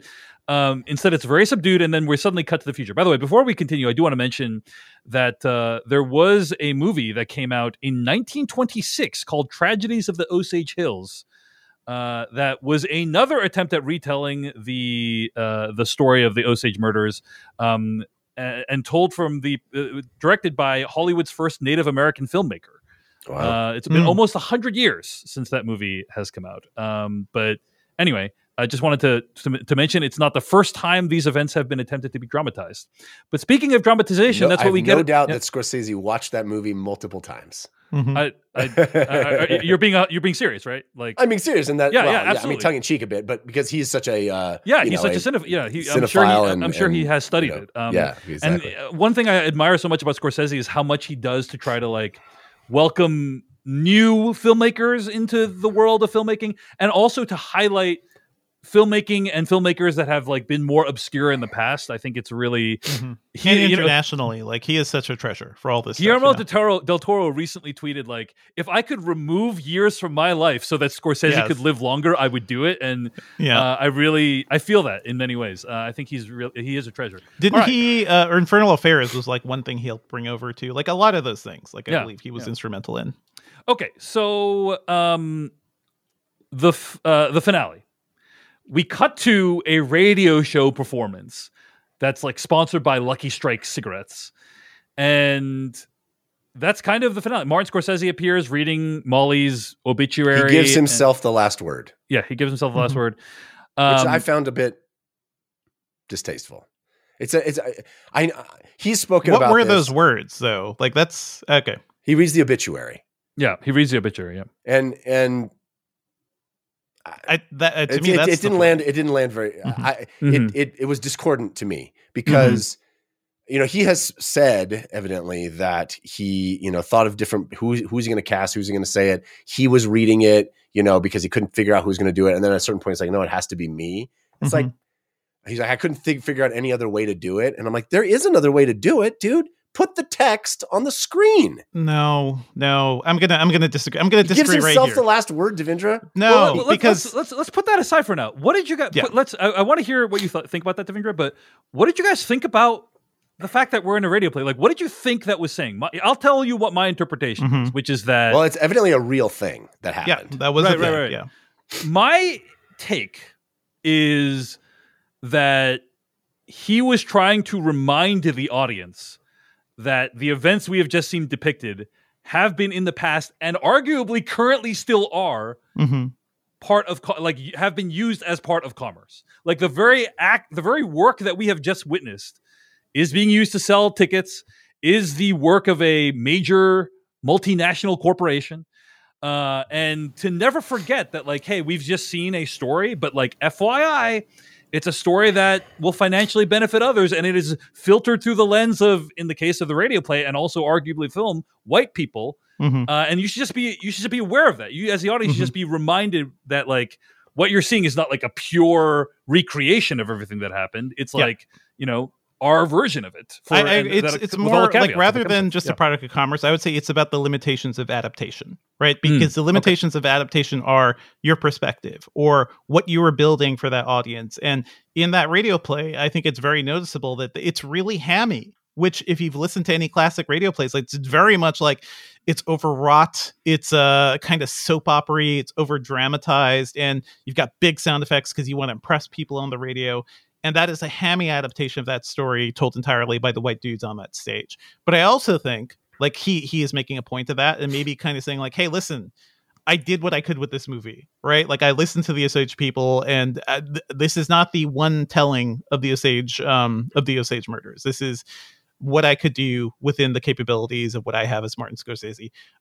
I will say, watching Lily Gladstone throughout this movie, I was so worried for Molly as a character because I didn't, I haven't read the book, I hadn't like didn't know the full history before seeing this thing, and my worry for her just like increased throughout the end of the movie. And by the time Scorsese reads that last thing, I had tears streaming down my face because ultimately he is reading the life of this woman who lost everyone around her. And it felt like clearly as he was reading it, I could get the emotion that this is also a story that honestly meant a lot to him too, because he decided to like pitch this big project. And it was something I believe he was thinking about for a long time.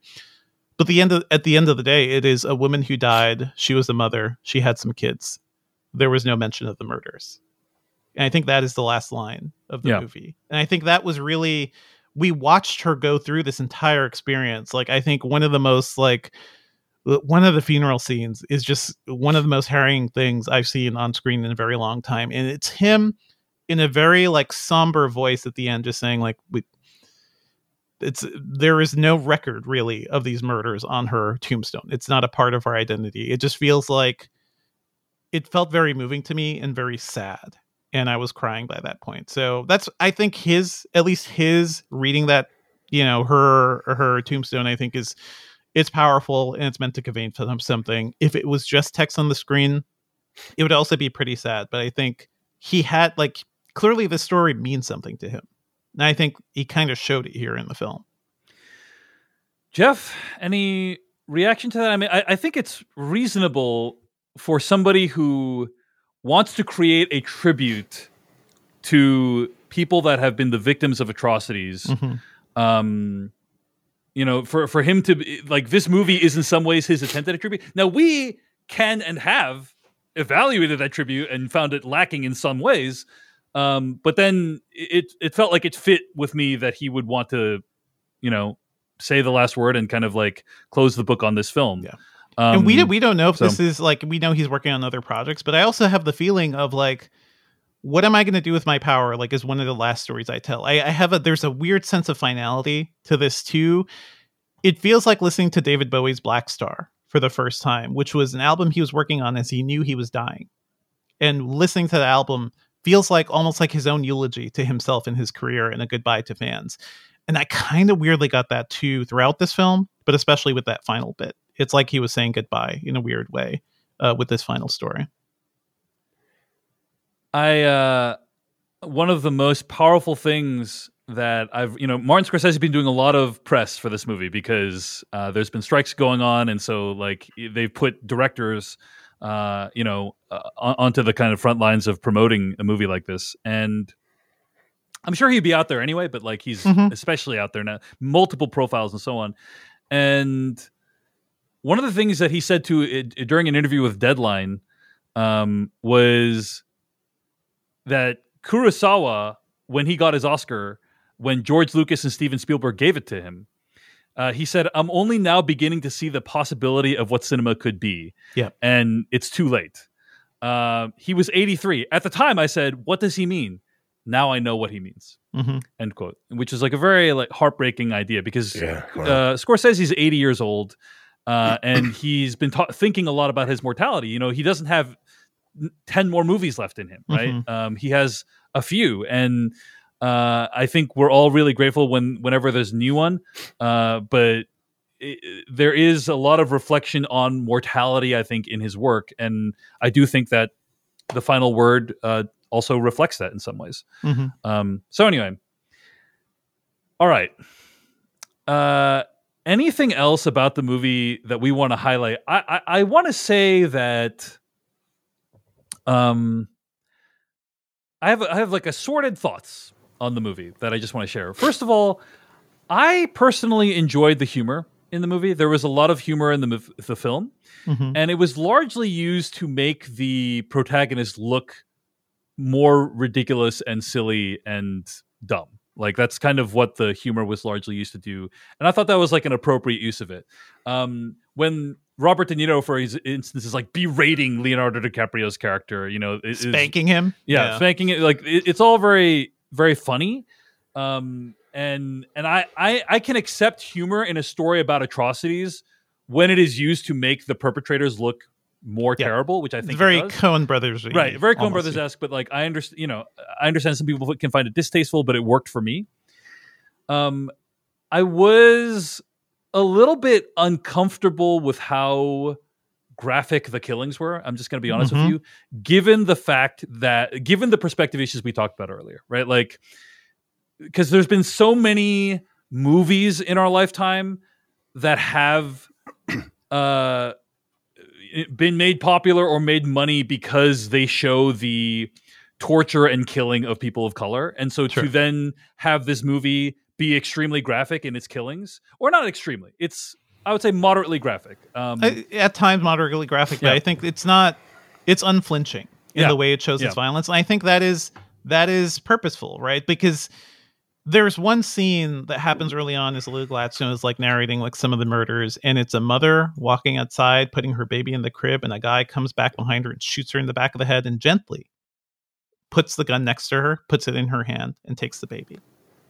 And that that's the story of how America has treated Native Americans in general, in terms of like what's happening, the education of Native children, um, the outright you know genocide of many many tribes. It is seeing that happen so matter of factly left an impression on me. That was maybe thirty seconds of this movie, of Yeah. this three and hour hour and a half movie.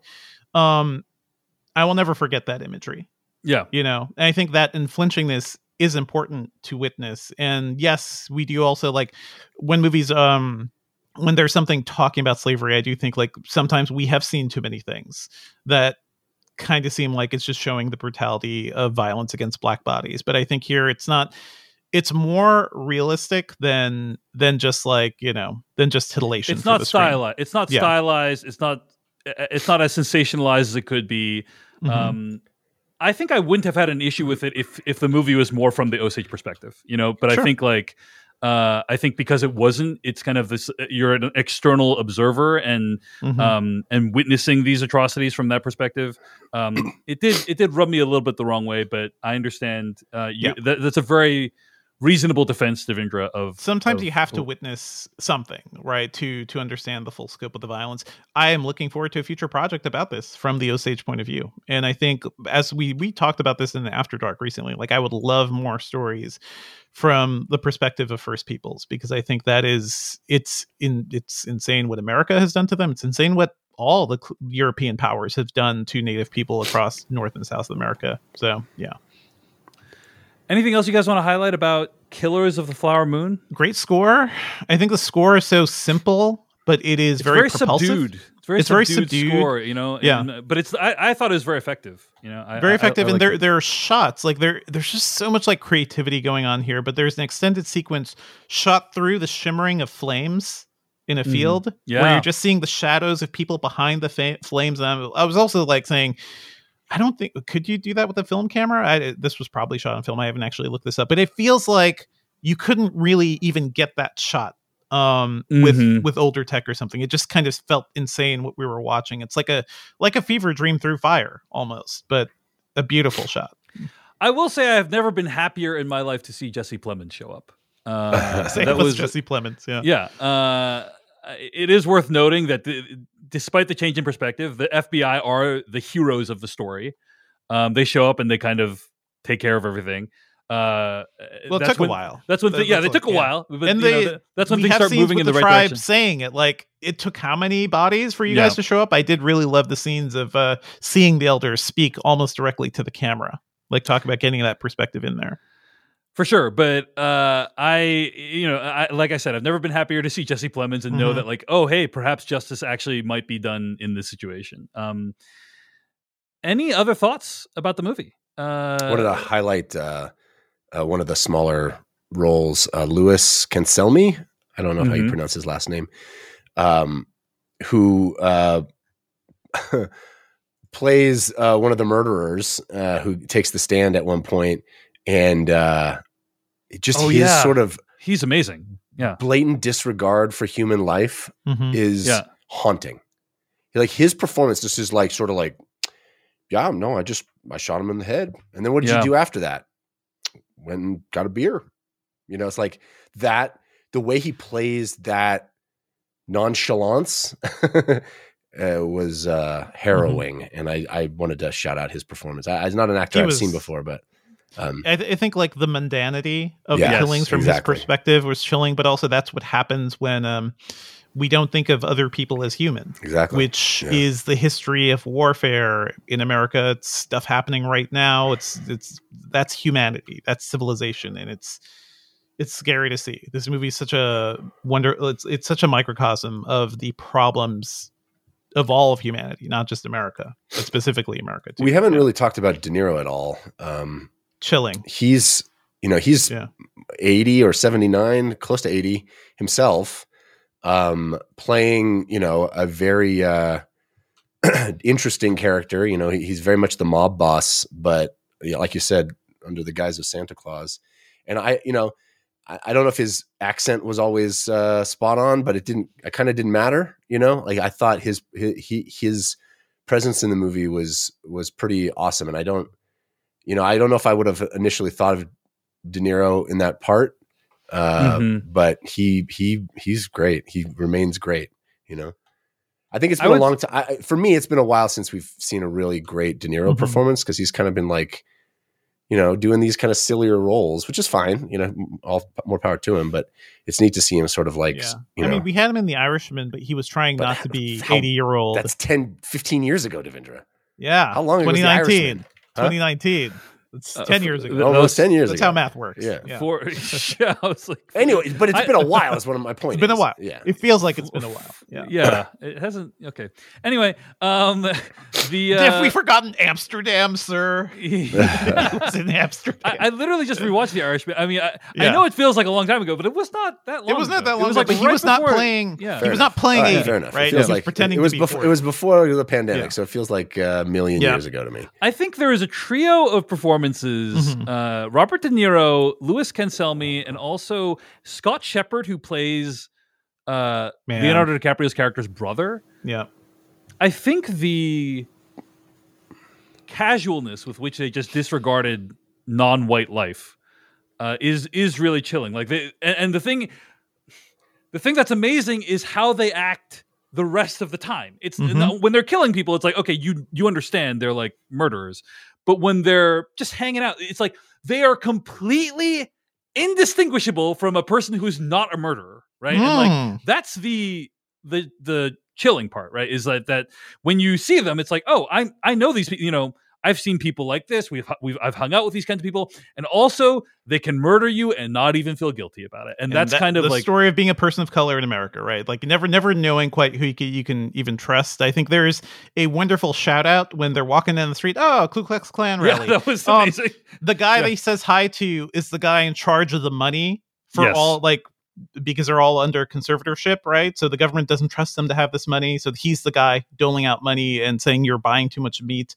Um, it's so insidious. It's Yeah. so terrifying. Absolutely, absolutely. Yeah. And on that note, by the way, one of the things where, that I did like about the film, you know, I talked about how Molly's viewpoint is is not in enough of the latter half of the film, in my opinion. But one of the things I really did appreciate is the I the perspective that we do get from Molly of the entire world is suspect, the entire Mhm. world is closing in on her. Like, can you like can you imagine not being able to trust your the people you do business with, your doctors, your husband, like the the paranoia that must envelop somebody like that, and and and how completely reasonable that paranoia is given Mhm. the circumstances, right? Um, and I think it's it's a really great illustration of that idea. Now, again, I wish they had extended that all the way to the end, but like that part of the film I thought was really effective when uh, you know, all the people around her are dying and she thinks she's being poisoned, she doesn't know who she can trust. Like that part was really an effective stretch for me. So wanted to highlight that as well. All right. Uh, shall we wrap it up there then, guys? I think that's that's going to bring us to the end. So uh, at the end of the day, we all still believe, uh, despite our critiques, it is extremely impressive that Martin Scorsese made a movie, and we hope he continues making movies for as long as a he feels comfortable because uh, he's a master. So anyway, uh, those are our thoughts on Killers of the Flower Moon. You can find more episodes of this podcast at thefilmcast.com. Email us at slash filmcast at gmail.com. Our theme song comes courtesy of Tim McEwan from The Midnight. Our spoiler bumper and weekly plugs music comes from Noah Ross, who also edited this episode. Uh, and if you want to support this podcast, patreon.com slash film podcast, where you can sign up for ad free episodes and exclusive After Darks. Thanks to everyone who makes this show possible. Next week, it's going to be Anatomy of a Fall guys. It's going to be the movie for next week. Really excited about this one. I know mm-hmm. virtually nothing about this movie other than it's really good. Uh, and guy so, falls down real, real bad. I think there's a fall. I yeah, that happens. Mm. But that's about all I know. So uh, it should be a really interesting discussion right here on the Filmcast. Thanks to everyone for listening. Thanks to everyone for supporting us on Patreon. We'll see you later. Goodbye.